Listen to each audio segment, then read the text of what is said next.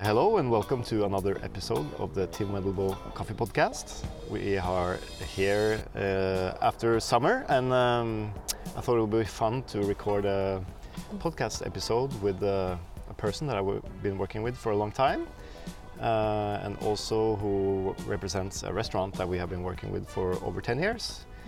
Uh, but it's the first time we actually do record anything uh, with them. Um, and I'm talking about Restaurant Noma and Carolyne. Hello. Wel- welcome, welcome. Can you please uh, tell the listeners who you are, what you do, and uh, your history? yeah, sure. So, um, my is Carolyne. I've been uh, working at Noma for some five years now, um, and for most of those, I've been working or been very involved in the tea and coffee program here.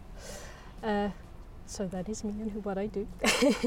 And you come from Uh, I come from England, um, but I haven't lived there for quite some years. I was actually an art student on an Erasmus semester uh, in Germany, and of course, I ran out of money, so I had to get my first hospitality job. And uh, I dropped out of university to pursue working in restaurants because I completely fell in love, and that's more or less what brought me here. Uh, it's li- like a standard story for any person who works in coffee. yeah, yeah. It's the same. yeah, yeah, like. I was, I was in law school or I was uh, becoming a doctor, and then I fell in love with the hospitality and Yeah, yeah, just stayed. Yeah, I That guess kinda it's the same here in Noma, maybe. Yeah, I mean, more or less. I think everyone, almost everyone who works here has moved here to work here as well. Yeah. And you said you worked uh, for Restaurant Noma for five years, but f- there might be some listeners who don't know what Restaurant Noma is. Can you briefly explain what that is? So, Noma is a restaurant in Copenhagen, and I guess we're known for a few different things. Um, we are quite invested in pushing ourselves to discover new things, to learn new things constantly, and whenever we get too comfortable, we try to put ourselves in uh, new situations to see what we can learn from them and Mm. what we can uh, bring back. So, for example, there have been a couple of pop-ups that Noma has done in other countries. Um, they've moved location entirely from one space to another purpose-built space. So we're sort of known for constantly trying to push ourselves to learn new things Yeah, and, and be in new situations. most people who are into restaurant industry know Noma and Rene Redzepi, who's kind of the brain behind it. Yeah. And um, uh, if you've been here, you and experienced the service. It's kind of a different level, I think. Like Mm. I'm uh, personally have been to a lot of fine dining restaurants throughout my Mm. life, but uh, I always enjoy coming back to Noma because every time I'm here, it's a new experience Hmm. and hospitality is uh, is at a point where you don't really feel that you're in a restaurant anymore. You just feel like you're among a group of friends who wants to serve you good food, and uh, Hmm. they just want you to have a good time. Yeah. And you're part of that front of house team. Yeah. Yeah. So uh, and uh, you've been uh, world number one restaurant a few times, and uh, all these kind of things. But uh, so if you're interested in learning more about that, there's plenty of stuff to read, I guess, online and documentaries on uh, the different channels, I guess, about Noma. Very interesting stuff, I think. But we're not here to talk about Noma as a restaurant. We're more here to talk about the coffee you serve in in the restaurants, because this is a coffee podcast, and um, maybe I mean you've been here for five years, but I think you know the, some of the history, and I also know some of the history Yeah. of uh, how coffee was used to be served at Noma and uh, what it is today. Of course, you know very much about, uh, Mm. but maybe we could uh, talk a little bit about the history and the evolution of the coffee service you do here at Noma. Yeah. It's actually funny because the first impression that I had of Noma as a restaurant was uh, a video that a friend sent me of Rene delivering a talk at the think Nordic Barista Cup or something Yeah. um, called Milk and Sugar Please. Mm. And uh, back then, I sort of started getting interested in coffee, but I was dreaming of actually becoming a chef. and uh, in this video, uh, he describes um, he describes his ideal coffee program for the restaurant, and he also describes it being in the hands of the front of house team, and that the front of house team should have the same kind of experience of crafting something in the same way a chef would, Mm. you know, craft a really beautiful ingredient. Mm. Um, and it was around that time, actually, I was, it's 10 years ago now that I uh, became vegan.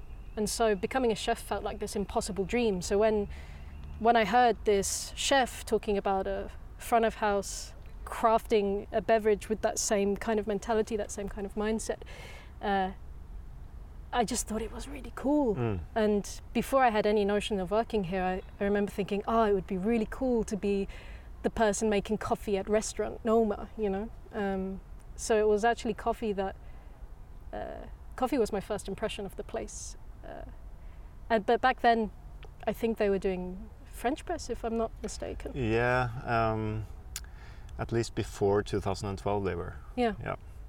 Um, so this talk was essentially Rene uh, pledging that he would, you know, that one day Noma would have a world-class coffee program. Yeah. Um, He actually did two talks because I was uh, back then part of uh, organizing the Nordic Barista Cup, Oh. and um, normally I would be in charge of the educational part of it, which meant uh, getting lecturers to come and speak. Yeah. I didn't actually book uh, Rene. I think it was Jens, my friend, because they know each other in here in Denmark, um, who booked uh, Rene. He was literally impossible to book, you know, like. But he, he came twice, and uh, I think you, I don't remember which talk came first, but one of them was he was like you said pledging that we need to change the coffee in our restaurants, Mm. and uh, we I, he kind of promised uh, the attendees that Noma would have a world class coffee program. Yeah.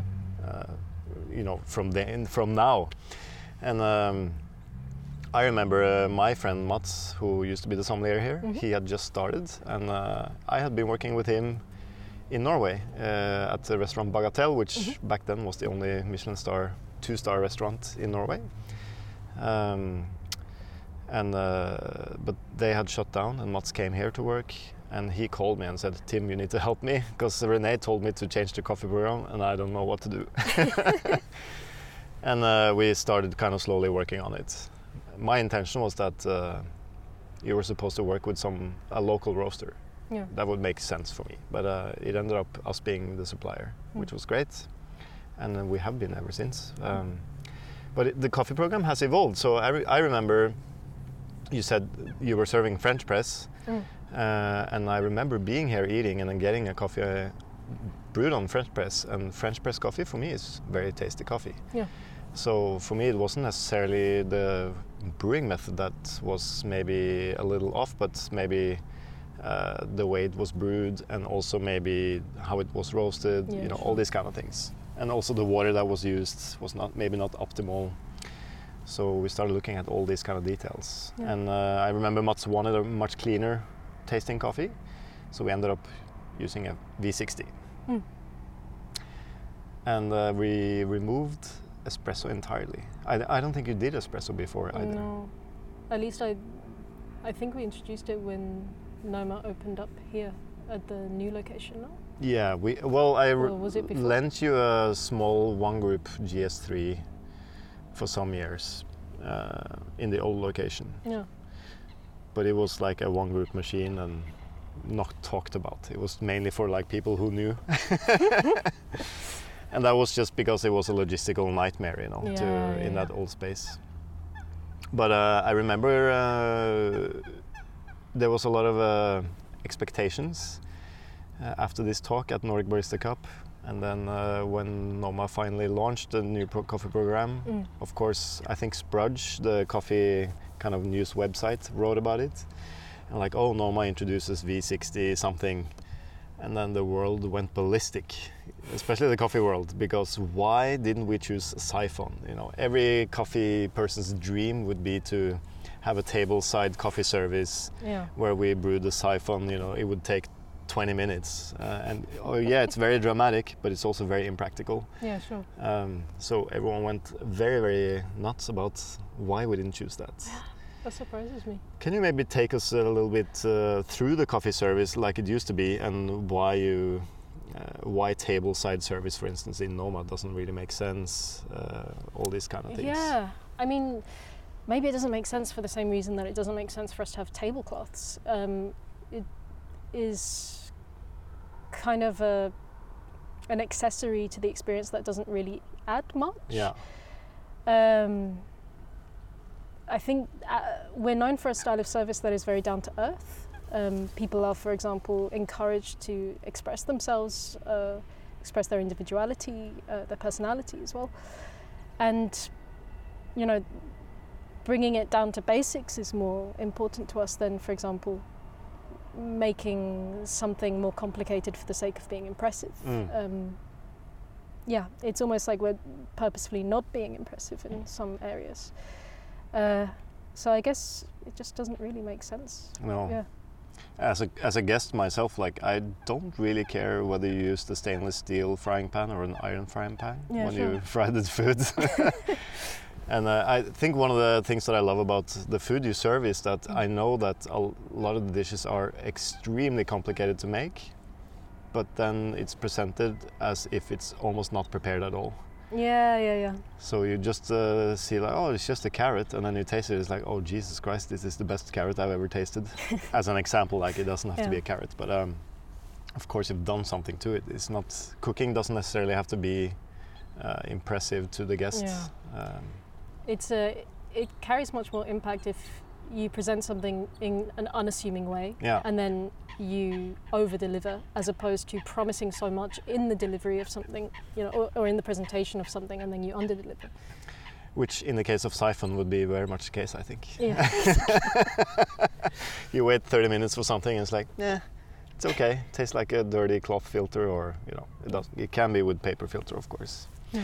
All right, and then uh, when you opened the Noma 2.0, which meant you moved locations actually from not far away from here, but um, to an entirely new space that was purposely built for Noma. Yeah. It was not like a space you rented and made a restaurant inside. It was something you built to become Noma.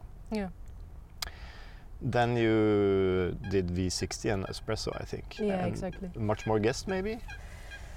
I can't I can't necessarily speak to that because I've only been with Noma since Oh, since they've the been open oh really? Yeah. So I uh, I had my trial week in the first um, first season here in the new space. Um, But typically, how many guests do you serve in uh, in one evening? one evening would be 85. Yeah. Uh, previously, we would do 115 guests. Wow, yeah. Uh, but yeah, we've kind of over the past five years shifted things around. But yeah, V60 and espresso was what we were serving. Um, and I mean, I remember arriving here and being quite impressed by that. Mm. I, I'd worked in coffee shops before, and I knew that even in in a coffee shop, which is you know a place where people work with coffee all day, every day, I already knew that it was it demanded a lot of you to you know change coffees, dial in coffees, Mm. make sure that they were tasting as you wanted them to, and then to see that amount of effort being done in a restaurant was pretty pretty cool. Yeah, because I mean, uh, even though you maybe chose coffees, uh, let's say you change coffees maybe five times a year, Yep. uh, or less sometimes, you still were working uh, with refractometers to make sure the extractions were on point, Yeah. uh, testing the coffees all the time. Uh, which is not often uh, you see in random coffee shops. Of course, in the best coffee shops you see that all the time, but uh, in a random one, and especially back then, um, it was not so usual to maybe work this way. Yeah. Uh, but for me, at least when I did training with uh, Mads and the staff here, it was the easiest way to make sure that it was consistent. Yeah, absolutely. Um, and also easy to see whether the equipment is starting to fail. Like for instance, if the extraction goes down all of a sudden, maybe it's the grinder that needs to be, you know, replaced or the burrs or something like that. yeah. So uh, that's kind of why uh, I think uh, working like that's made a lot of sense for Noma and should make a lot of sense for coffee shops too. And today, most Yeah. people do. And it's interesting, right? Because it, the V60 espresso, like some kind of hand brewed filter coffee, filter coffee option, and espresso, this was kind of copy and pasted from a specialty coffee shop model. Yeah. Um, so when I arrived, it was very impressive, but at the same time, it was it had its frustrations in this kind of a context Mm. because Tell us about that. yeah because we're not a specialty coffee shop. Yeah. Um, most of our staff cycle through many different roles during their week. So you might be, you know, brewing coffee one day, but the next day you might be part of our door team welcoming guests, Mm. or you might be responsible for a section with tables and. Um, and so it's very easily easy to kind of fall out of the routine that you get from working in a coffee shop every day. Yeah, of course. Um, and moreover, you know, our coffee service functions in a very different way to a coffee shop. Um, so we serve 85 guests within the span of an hour, often with repeat orders. Mm. So that's a lot of drinks Yeah. to brew in a very short space of time. Um, it's not like you can spread them throughout the day or take your time because the flow of the menu depends on the coffee being served as well. Yeah. Um, so it's it be, it becomes like a pressure cooker. You have to do a lot of different things very quickly, and it's not like you can easily find a flow throughout the week where you know you know how the coffee's behaving that day. Yeah.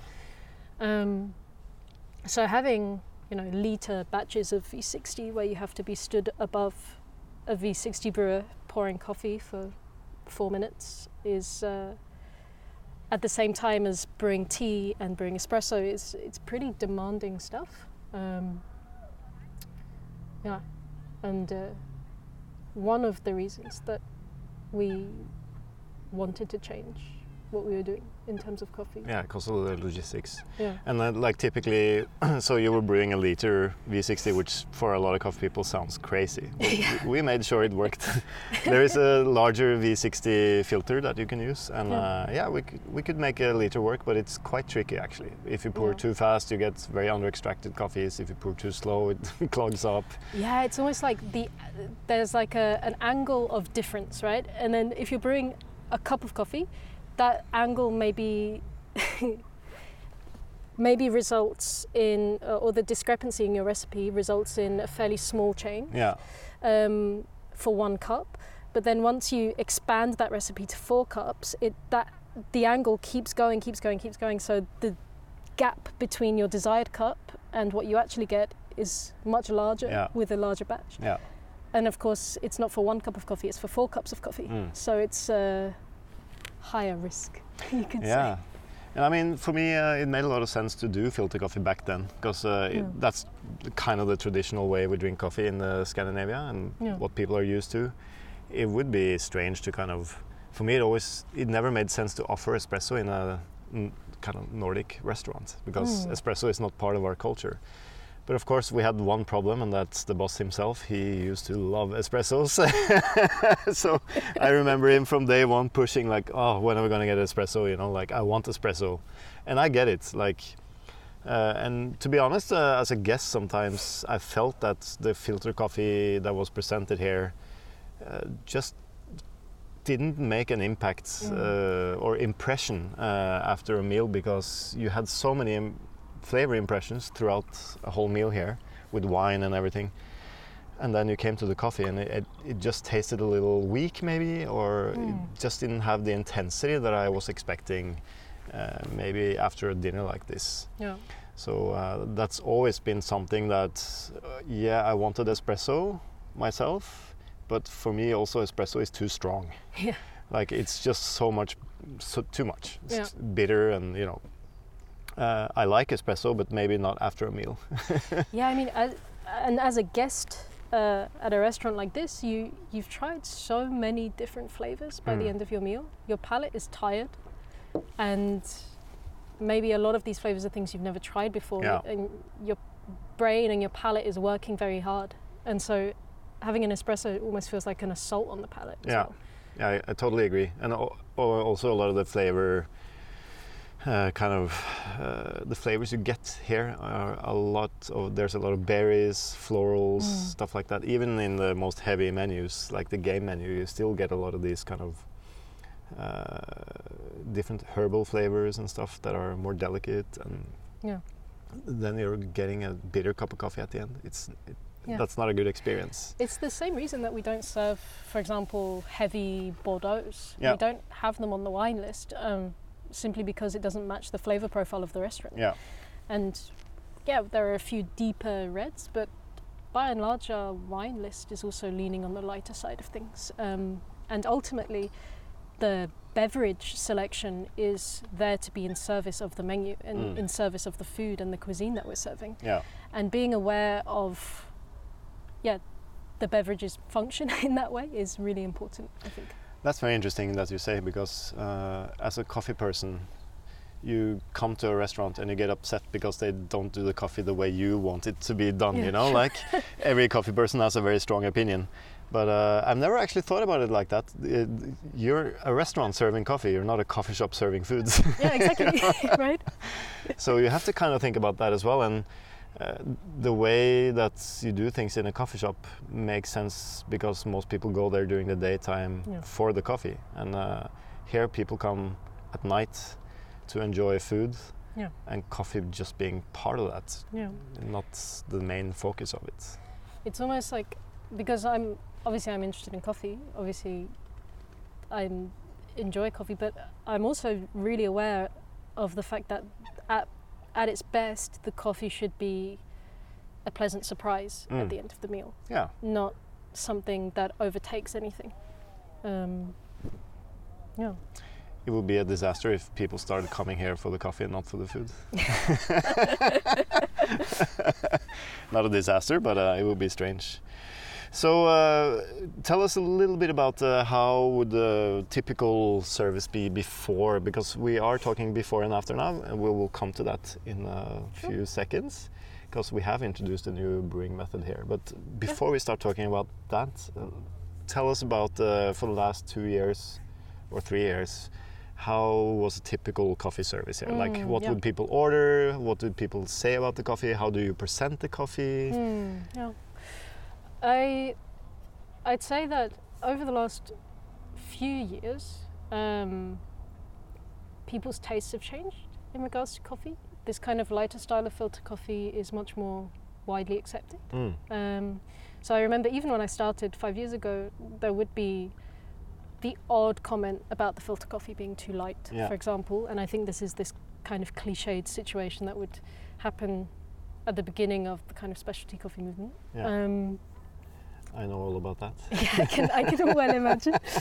Uh, but, but I think that it kind of settled as people's tastes changes. Mm. Um, so by and large, we had happy guests.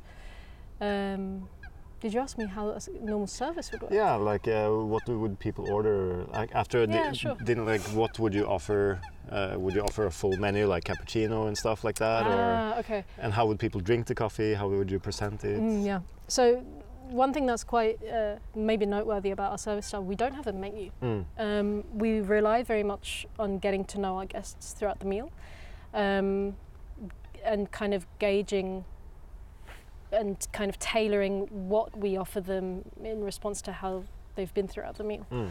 Um, so when it comes to tea and coffee, uh, it's not like we present an enormous selection of things. Uh, we gauge whether or not they're interested in having a tea or coffee, and then we engage them in conversation based upon their interests. Mm. So uh, I'd say more or less half the people would order a black cup of coffee. Um, there are some days where quite a few people would order, for example, a milk coffee. There would be some days where we would have absolutely no milk coffee orders, Mm. um, and periods where there would be no milk coffee orders. um, and then I'd say maybe 30% of people would order tea. Um, so it's, a, it's also very different because in a coffee shop, I'd say like more or less 70% of the orders are milk coffees, no? Yeah, it really depends on the market. Yeah. In our shop, no, but uh, I think in a general coffee shop, Yeah. probably, yeah. Yeah, sure, sure. Um, so yeah, we d- sort of engage in a conversation with the guest, and from that, understand what they want to drink. Mm. and then when you present the coffee, they only have one choice. So it's like if Yeah. they order a black coffee, it's the black coffee. That's it. It's not like do you want a geisha or do you want this or that. No, no. Uh, and uh, when you serve the coffee, did you do any presentation or? Depends on the guest. yeah. Again, right? So a lot of people don't want any kind of presentation Mm. because that would detract from their service experience. Yeah. Um, but some people who have been particularly engaged, for example, throughout the meal, they might benefit from having a little introduction to what coffee that they're drinking. Yeah. Um, so again, it comes down to reading guests. And for example, uh, if a guest has you know not enjoyed certain wines that are very acidic throughout the meal, maybe we would steer them away from a highly acidic coffee. Yeah. You know, Yeah. um, so we make these kinds of decisions. Yeah, very smart. And I think the coffee world has a lot to learn from this because uh, uh, the cliche is that you go into a coffee shop and uh, when you order a coffee, you get a full lesson on how the coffee was grown and processed, and like that's the cliche. But uh, we still we still can overcomplicate it a little bit, and uh, my shop is definitely. Uh, a place where we can fall into that trap, but Mm. um, we also try to read the guests a lot. Like if they just come in and say, "I want a black cup of coffee," and there's no more kind of interaction, and you see that they have very little time and they're looking at their watch and you know, I need to go now. Yeah, yeah. Don't make it complicated. Make a cup of coffee and you know. Um, but uh, you see also those uh, guests who have been traveling to our shop on purpose to discover the coffee, and they're looking at the menu and oh, which coffee should I get? Of course, then you need to engage. Mm. So it's a lot about reading the guest for sure. That's cool. Um, so, what we thought would be the ultimate coffee experience uh, back in the days would be uh, serving siphon uh, tableside, hmm uh, spending 30 minutes in front of the guest talking about how the coffee was processed and milled and roasted and brewed and all these kind of things. Uh, that was the dream scenario for our coffee people. But it turned out that's not the way it functions in a restaurant. and I have to say, like uh, I have I have been to restaurants who have done that, and uh, Yeah. it is actually it feels really out of context and out of place in most cases. In certain restaurants, it has been a natural part of the whole thing, Yeah. where it feels fine, you know. So, uh, in my experience, and I have been working with quite a few restaurants over the year, uh, it really depends on the setting Yeah. and uh, what the restaurant want to communicate and uh, how the menu is laid up and so on. And in most cases, you know, like you say, some people just want a cup of coffee, Yeah. other people wants to have a taste experience. And there's a difference there that you have to read, I guess. Yeah. All right, so maybe I should ask the question now. How, how do you make coffee today? Um, and this started uh, this summer, right? yeah, Yeah. absolutely. So I think it was uh, two years ago now that Mads sort of challenged you to Yeah. so- make a new method.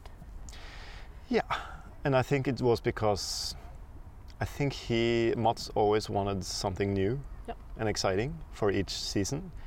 And maybe just to explain to the listeners, you have three different seasons Mhm. throughout the year where you kind of change the menu completely. Yeah.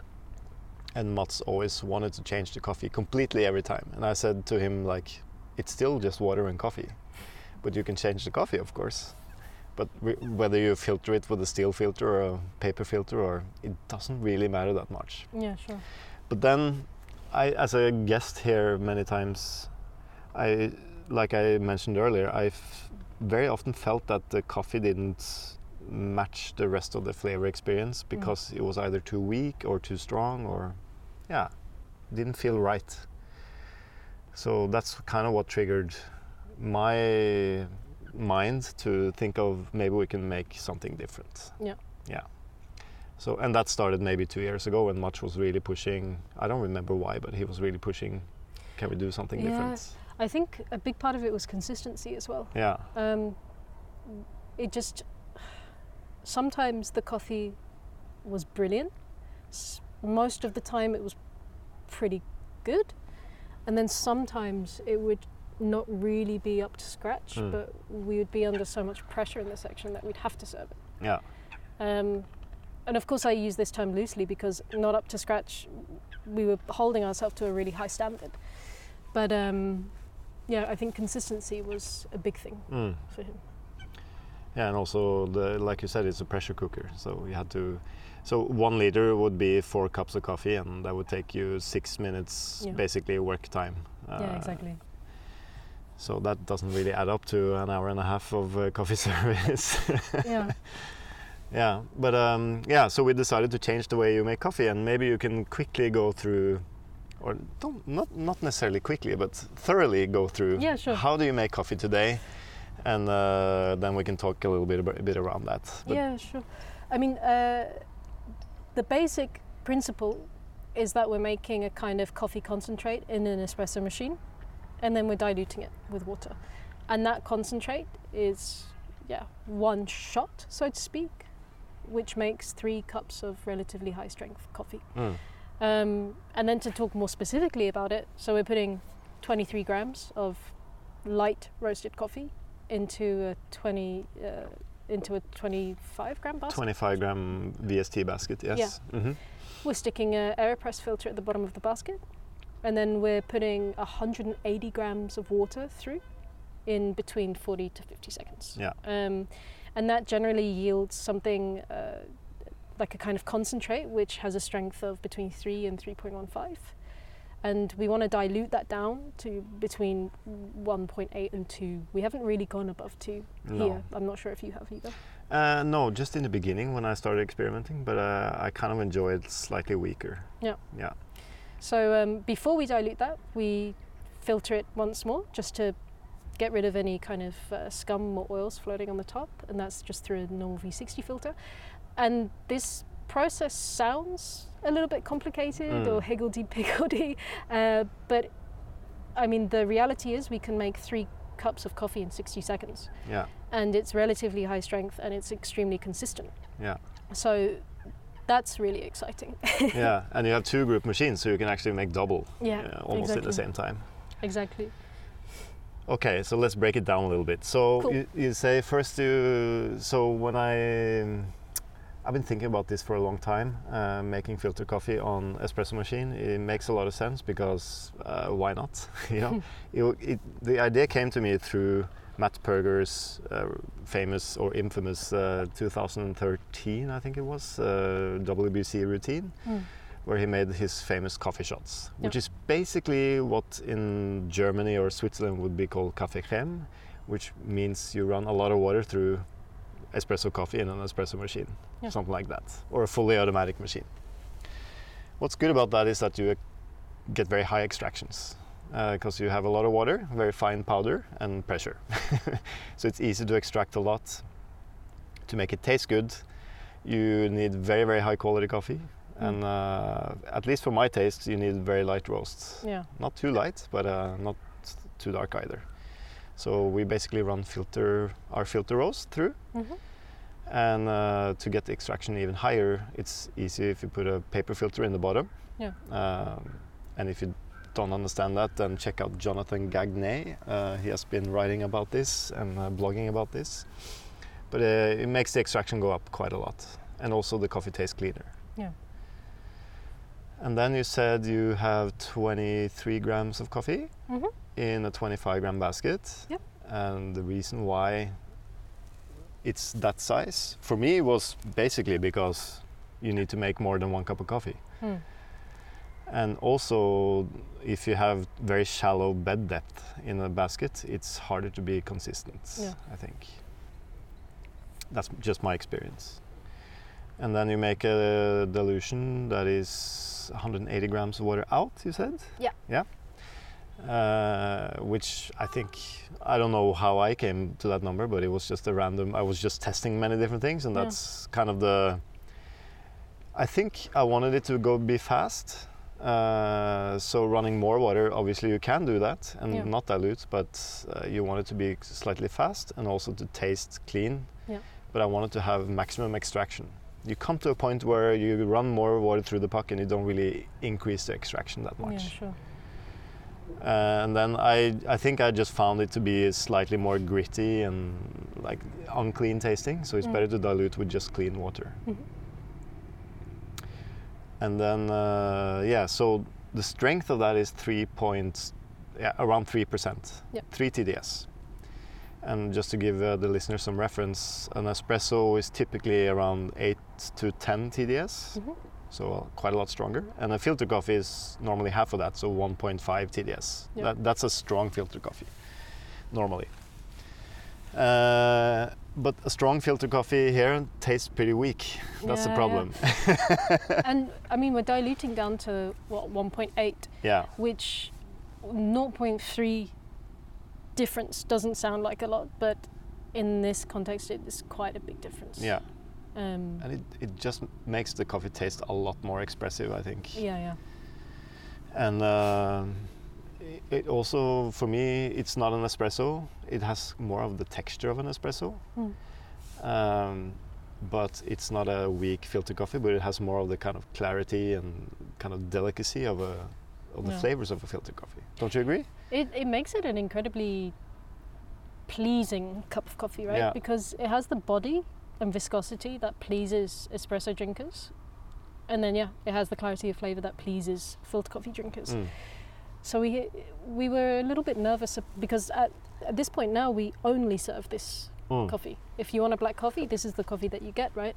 And we were initially a little bit nervous that we were going to get some pushback from people who wanted their espresso and wanted their filter coffee, but that hasn't been the case actually. And why is that? You think? I think just because it's very tasty, yeah. you know. And I I don't, uh, yeah, it's a very pleasing cup, um, and that's what it should be. yeah. you know i've been um, i've been workshopping it with varying groups every week uh, since we introduced it because i think it's a good idea to you know talk to lots of different people about it to Mm. kind of build a language because it's of course a new thing for us and uh, i was asked um, by a kind of fellow coffee nerd um, well this is noma so shouldn't the coffee be mind-blowing and at the time i didn't really I didn't really relate to what he was saying, but I couldn't find the words as to why. Mm. And of course, uh, these things so often happen in hindsight, right? You figure out why later. Um, but I've had mind blowing coffees before, but that doesn't mean that they were good. You know, it doesn't mean that they were pleasing coffees. It means Yeah, that yeah, they were mind blowing, that they were a lot, that they made made a big impression.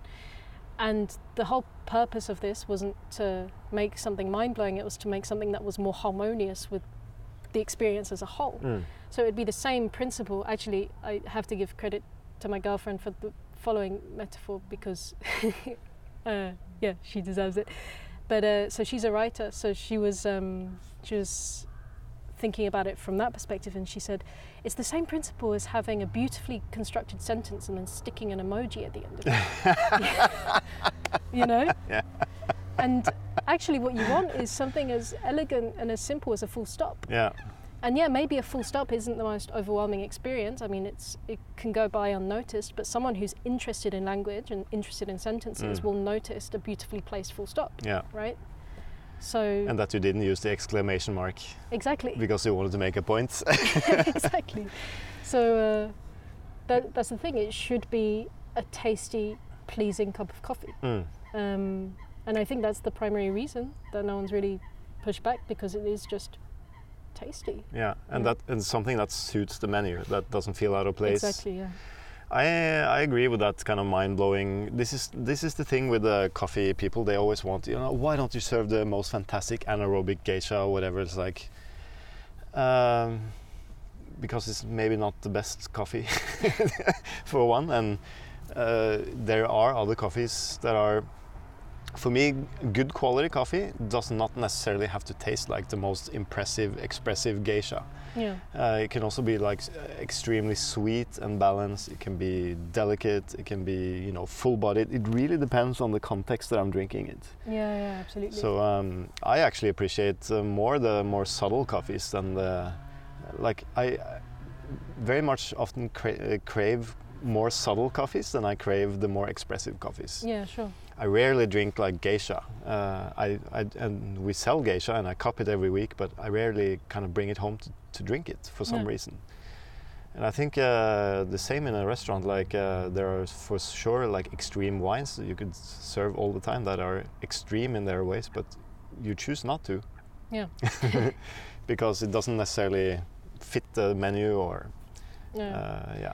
That's a that's another point, right? Because the coffee, m- more often than not, is there to accompany like a little sweet bite at the Mm. end of the meal, and so it's infinitely more important that it's matching. Yeah. Um, than, you know, if the coffee can stand alone.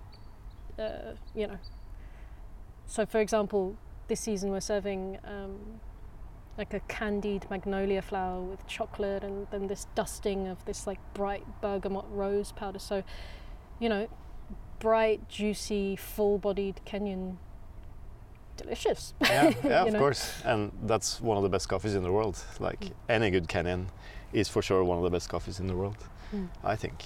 I mean, it's it's at least it's super unique, and uh, for me, it's more about serving something that is true to type rather than something Mm, that yeah. uh, absolutely screaming in all kinds of directions. Yeah, yeah. Um, yeah. So you said like before, people could order a milk coffee, they could order an espresso, they could order black coffee. Yeah. Uh, let's say I'm a guest now and you're uh, serving me. What, what would you ask me when I when it came to the coffee points? Yeah, I mean, um, I'd sort of explain more or less how it's going to go. That you know, you're going to into dessert. Um, would you like us to brew any tea or coffee to go at the end of your meal? Um, and then you, they'll more or less come with the you know the drink that they want. They'll be like, ah, cup of coffee, and then you would say, okay, do you prefer your coffee black or with milk? Mm. you know um, and because you've already presented the two options i mean most people will use the same language they'll say oh Yeah. i'll have it black or i'll have it with milk Yeah. um, we've been trying to figure out how to explain the method to people and actually i more or less uh, reverse engineer the process that we went through to get to the coffee Mm. so, for example, we as people working with this method, we start with a problem and we find a solution at the end. Mm. You can't communicate in that direction to the guest because you don't want to start with the problem. No, for sure not. so you reverse engineer how you explain it, um, and you say what the coffee is as opposed to what the coffee is not. Uh, so if they ask, for example, what kind of coffee do you serve, or they want a black coffee, they want to know what it is, or they've asked for an espresso and we don't have it, then you just essentially say it's a it's a coffee which is in between espresso and filter coffee in strength. Um, that's enough Yeah. most of the time. Yeah. But then if they want more and more information, then you can more or less reverse engineer the process back to the problem. Mm. And that feels like a better way of talking about it to a guest, you know? Yeah. So it's not espresso and it's not filter. It's something different. yeah, I, I, you know, I, I guess I'm a, a person who would much more appreciate tasting something that you have thought well through. Mm. And I would be curious. Okay, I will taste that then. You know, Mm. I wouldn't insist on having an espresso after you told me you're having, you're making something different. Yeah, yeah. Like that's what I want to try, especially when you're here. Mm. Like, And of course, most guests are like that. By, Yeah. by the time that people are ordering coffee, you know, they've been with us for a while, Yeah. and by that point, they trust us as well. I think that's Mm. an important thing to mention. Um, so, more or less, they take what you offer. But of course, there are the odd guests that, you know, question what it is that you're doing. yeah, And it, it doesn't necessarily have to be a confrontational line of questioning, but, you know, they might be curious. yeah, Um, in which case, you sort of have to have a strategy for how to unpack it because it is something new. mm. Um, Then again, it, it's not really new either. It's just water and coffee. Yeah. Uh, it's just served in a different strength that you might be used to. Also in a different uh, proportion. So like this is not a small espresso and it's not a big cup of coffee either. yeah. You serve them in like a hundred ml uh, cup, so somewhere in between, I guess. And hmm At least when I've been drinking it, that's more than enough. When I'm finished with that small cup of coffee, um, you know, I don't need more than that. Uh, Yeah. But of course, some people do, and uh, they can obviously have more. And uh, then you have a milk drink, and that's also just one size fits all. Yeah. And uh, what do you do with the milk drink? Because that's not the same way you brew. So you still do kind of an espresso drink there. Yeah, yeah. It's a, it's more or less an espresso drink. Um, I think we're still finding our, yeah, finding our way. Yeah. Um, finding out what makes the most sense. We tried using this method and then diluting it with milk, um, but it didn't really make sense. I mean, the thing that people like in a milk drink is the fact that it's fatty and Yeah. creamy, Yeah. and you know that's the special thing about that drink. And um, making it lighter sort of didn't make sense. No. It felt counterproductive. Mm. Um, so for now, it's a one-size-fits-all milk drink. Mm. It's more or less, I mean, it's more or less a cortado Mm. with a slightly lighter uh, espresso base at the moment. You're Um, using the Pacamara from the Caballeros? Yeah.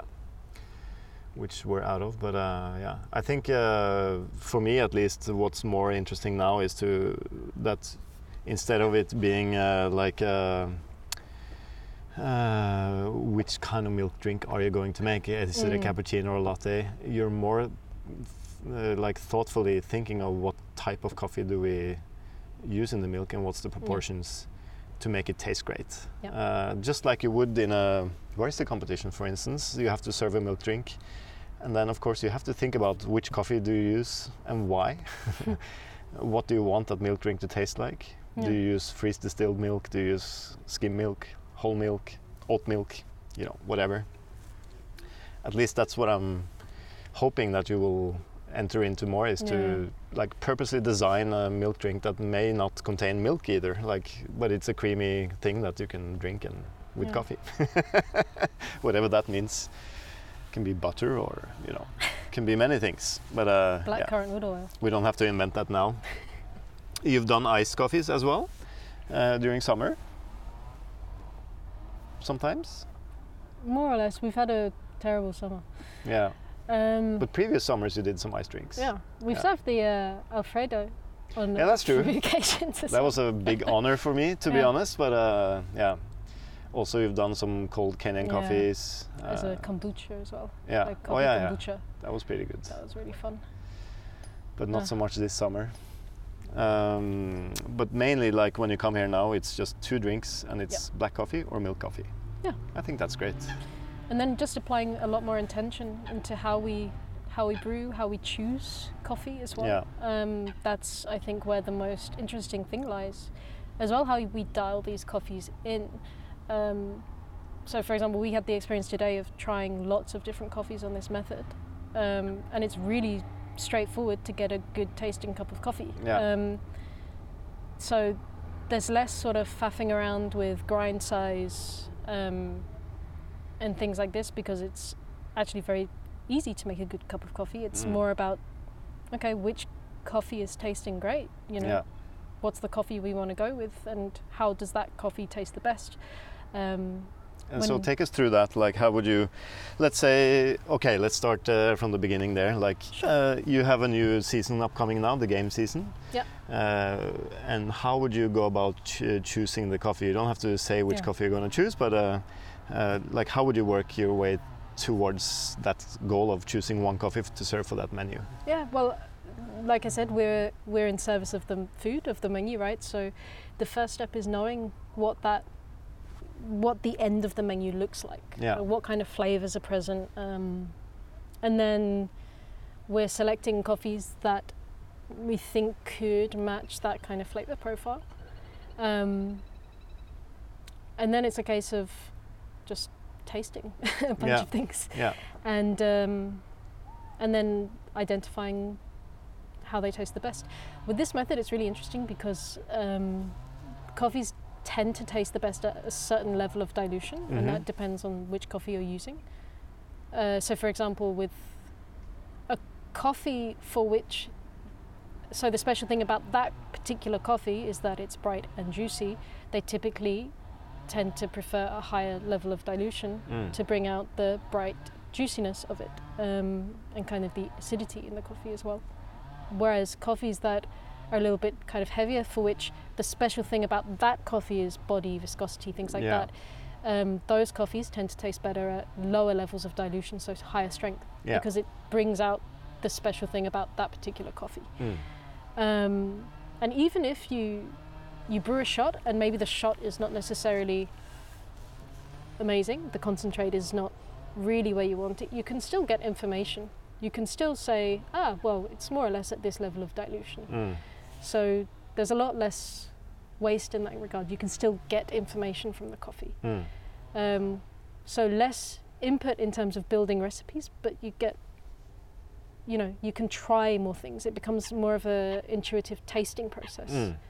Um, and we've noticed that this way, our team can also try a lot of things and become more involved because it becomes more of a question of taste. Yeah. Um, And it's much much water, easier to much coffee? explain why you do the way you do, like because you have tasted it and have made a conscious choice about this is how the coffee is presented here. yeah, yeah, exactly. What about, uh, like you said, less faffing about with the grind size, but you still have to dial in the grind a little Ah, bit? yeah, sure. Um, well, we're looking at quite large windows, right? So I think that a lot of baristas can um, relate to the frustration of the espresso window, of Mm. like this window of acceptability, where you've got two to three seconds of good. this is where the espresso tastes good. Yeah. Um, and with this method, it's that window expands quite a lot. So we're looking at extracting that coffee in between 40 and 50 seconds Yeah. um, and that it's tasting good and we're getting more or less the same extraction within that entire window Mm. but of course because it's more water going through that coffee it's much more consistent Yeah. so earlier we were able to just from the first shot extract the same coffee three times in a row at exactly the same Mm. exactly the same number of seconds for example and the same strength I remember when we were testing this uh, in June, was it this year, when we kind of started working uh, with this method Mm. here. And uh, I had only been testing it on my one group GS3 machine, so I hadn't really been testing it in volume. Yeah. So that's, I remember coming here being a little bit nervous about can this work in the service? ah Um, yeah we stress test it Yeah. uh, so we, how many did we make? Like 10 in a row or something? yeah and just timed how many you could actually make Yeah, in yeah, yeah. a certain time and uh, also measured how consistent they were Mm. and they were like spot on every single time Yeah, it was honestly a little bit crazy.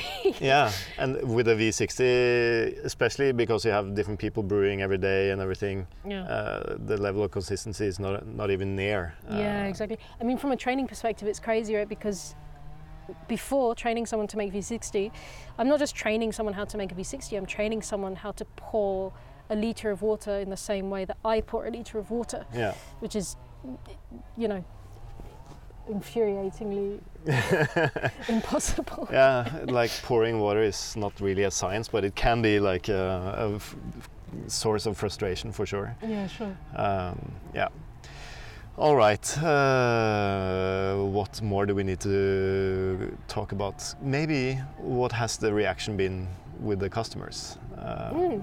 I mean, if they've reacted, right? Yeah. Uh, after you introduced this, what's the coffee service been like? Has it changed a lot? Yeah. Has the customers? Uh, how have they received it? I mean, I think I think it's been beneficial for both parties, right? The the guest has a much more consistently delicious cup, and we have a very calm working environment. Mm. So it is it's like night and day. Actually, I cannot overstate how much how much better service feels Mm. from the perspective of someone who's making the coffee. Um, Because you're also saving time. You're not Yeah. just more consistent, but you're saving a lot of time. Yeah, exactly. A lot of this, I mean, your wait, those 40 or 50 seconds of this minute that it takes to make this coffee, that's passive time. You Mm. you can do other things. So it's not like you're standing over a V60 pouring for the entire time. So that's pretty amazing. Um, which also means that we have the opportunity to do better service to our guests. Mm. So, for example, if a guest is particularly interested in the method, we have the resources to bring them into the section to show them how the coffee is made Mm. um, we I also, also as a barista can serve m- many of the guests myself Mm. uh, without relying on people having to come and pick up the coffee, for Yeah. example. So having more guest-facing interactions as the barista of that evening is really really nice Mm. because you can actually yeah get direct feedback from people, um, which is really good. And I mean the feedback by and large is very positive.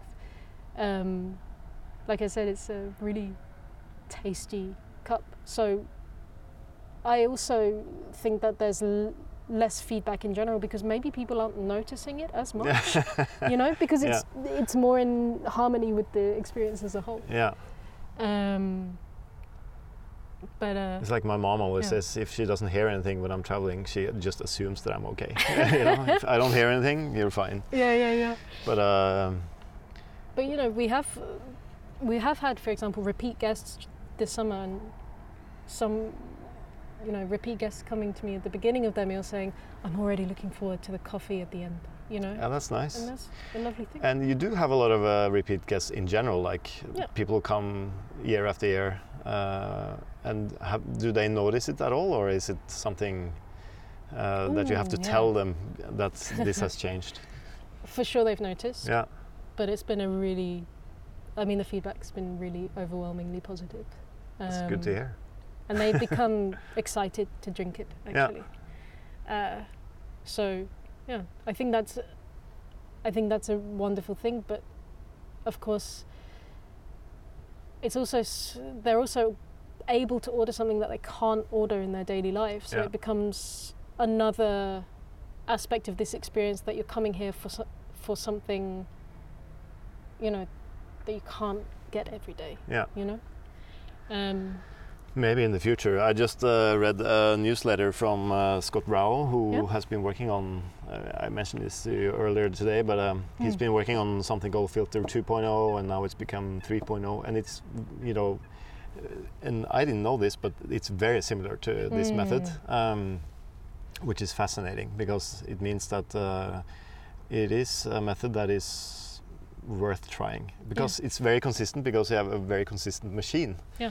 Uh, if you have a good espresso machine, of course, and um, also very precise filter baskets. They are Mm. they are made very precisely, and the grinders are very good and everything. So, I think It's a, it's a wonderful method for any restaurant. Yeah. Actually.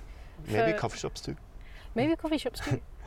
but you, you know how uh, we mentioned before that people go to a coffee shop to have a partic- like a specific cup of coffee. Yeah. Ultimately, the coffee shop is almost like an expression of individuality. Mm. right? Um, but because you can make consistently tasty coffee with a relatively small amount of energy, it's like the perfect method for any restaurant, Mm. actually. Um, yeah, it's. I remember you said to me as we were first um, playing around with it, you were like, "It's actually quite difficult to make a bad cup of coffee." And I remember thinking, "Yeah, okay, Tim, Yeah, yeah, yeah, but it's true. it's true, yeah." And uh, having said that, it really uh, you really need to m- use good quality beans, beans. yeah. Uh, I've noticed that uh, slightly slight flaws in roast, for instance, like it's if it's slightly underdeveloped, or Mm. For me if it's a little bit too roasty for my palate, you you maximize that in this because it's very high extractions and um, the coffees become very expressive. So let's say the coffee is slightly vegetal, uh, it will be very vegetal with Yeah. this method. if it's slightly floral, it'll be very floral. Yeah. Uh, so you kind of um, it's kind of um, yeah, it it's it becomes more expressive and. Mm. Um, uh, you can't really hide anything with this method, I think. So you do have to have good coffee. Yeah. Uh, it's unless you want it to taste uh, v- you know, more of uh, something bad, then you can use bad coffee. But um, it uh, is challenging for a roaster, I think, uh, Mm. for us, and um, it doesn't make me nervous, but it makes me uh, alert. Uh, that means uh, I will for sure do something about it if I taste that this coffee doesn't taste optimal. Then I Mm. have to figure out why. Is it the green coffee itself, or is it the roast, or Yeah, is yeah, it the brewing? Normally, it's not the brewing with this method because it's a pretty honest brewing method. You have a high extraction, Mm. um, so if it doesn't taste good in this method, there's something wrong in the process of getting the coffee into the machine. Yeah. Coffee can be old and stale. It can be too fresh. Uh, I mean, so it's a new method that we still have to figure out. Like for me to make a good cup of filter coffee is pretty easy because I've been doing it for many years. I know how long I want to rest the beans. You know, I know how wa- I want the coffee to be roasted. All these kind of things. I mean, I'm not saying it's very easy, but Mm. uh, but because this method is mm, a little bit more uh, extreme, I would say, in um, both extraction and flavor, uh, it keeps me alert for sure as a roaster, which is Mm. good, I think. Yeah, So um, hadn't thought about that actually. yeah, no, you have to. Um, like we were tasting coffees today, and uh, there was one coffee in particular that I wasn't particularly happy with, but uh, Yeah. we will adjust that for sure. And uh, um, yeah, it, it's a good thing, and Yeah. it might be a method that I can use in quality control for sure. Mm. Because at the moment I'm just cupping, which is also good, but uh, uh, I think it's easier to taste flaws with this method, to be honest. Mm. That's very interesting. Yeah. Um, uh, what else do we need to talk about? Uh, some people ask me. I heard Noma is closing. Um, maybe it's more correct to say Noma is changing. yeah, Noma's changing. Yeah. Um, it's been a restaurant for 20 years, Mm. and uh, I think we're looking for the model that keeps us open for the next 20, 30, 40 years, right? Um, so, changing the business model so that we can spend more time on sort of innovation and experimentation and less time on production. Yeah. Um, because at a certain point, you know, the daily grind of a fine dining restaurant is a lot of production. Mm. Yeah. Um, and I'm really looking forward to see what that looks like. Yeah. Yeah. I don't think anyone knows what it will be, but uh, if you stick around, you will see. Yeah, exactly. you don't need the answer to everything all the time. So um, I'm uh, also looking forward to seeing what you can do Mm. uh, in the future. And I know because Rene is a big coffee geek, Hmm. uh, coffee will be a part of Noma forever. I think in in some extent. Um, because uh, the chefs here drink a lot of coffee. oh yes. I mean, we use more staff coffee than we do coffee for our guests. Yeah. So uh, no, so I mean, yeah, of course it would be. Yeah, that's great to hear. Is there anything else you would like to talk about or you would like to add? No, just thank you for having me on. It's uh, been a pleasure talking Yeah. to you. And uh, maybe we should uh, inform the listeners like, um maybe you don't have to go to Noma to try this method. Maybe we will make a small video one time. Oh, this is fun. Yeah. Yes. Uh, and maybe also, I am actually considering using this method in my own store. We have had not been serving Americano Yeah. for many years for one particular reason, uh, and that reason is I personally find the coffees taste better when we prepare it differently. And differently has so far been uh, we used to have French press for a while, and then we started using a machine called the Clover. And then the Clover was bought by Starbucks, so we started using AeroPress. Until today, we are still using AeroPress. It's still just water and coffee, right? Yeah. Um, and uh, I have been falling more and more in love with this method that you're using. Um, so I'm thinking of incorporating that in our store somehow, Yeah. some sometime. And instead of you know letting uh, our customers know that we finally are serving americano because basically it is coffee made on an espresso machine diluted so you could call it an americano maybe we'll call it noruego or something like that just to mess with people we'll see but uh, i have been playing around with the thought of um, we do get a lot of uh, customers who come to us for a coffee tasting and Mm. uh, a coffee tasting in our shop is drinking four different coffees comparing two and two it's normally for two persons, and uh, it's a nice experience, I think, and a lot of our guests uh, really appreciate it. But this summer, we've been too busy to be able to do it as much as our customers are demanding it, Yeah. and that's because it takes too much time to brew. Um, so I'm thinking we might uh, incorporate, without promising anything, uh, but uh, this method could work really well for that Yeah, yeah, uh, yeah. situation. So I'm looking into how we can do that somehow in our store. Nice. Yeah. So maybe next year. We'll see. but until then, I know there's um, uh, a lot of you who want to go to Noma, and uh, then you would have to book tables, I guess. You're at least uh, open for service next year, Yep. uh, as far as I know. So there is opportunities, and uh, well, let's try maybe to make a video so people can s- actually see how how it's done. Yeah. Um, And uh, yeah, if you want to try it yourself, it's pretty easy. So uh, we'll probably post the recipe somewhere somehow, some sometime. Uh, you'll have to stay tuned and follow us. Uh, I want to make it proper when I first do it, so uh, it's not a secret. I mean, it's still water and coffee. So I guess the secret to success is how you execute it in Hmm. uh, in your restaurants. Cool. Thanks for joining us. Oh, thank you. And uh, hopefully the listeners enjoyed this episode too. If you have any questions or any comments or anything, just use our Instagram account, Tim Wendelboe, and um, you can uh, leave comments or questions there. Hmm. Thanks for listening, and hope to see, hope to talk to you soon. I guess. Yeah. Ciao, ciao. Bye bye.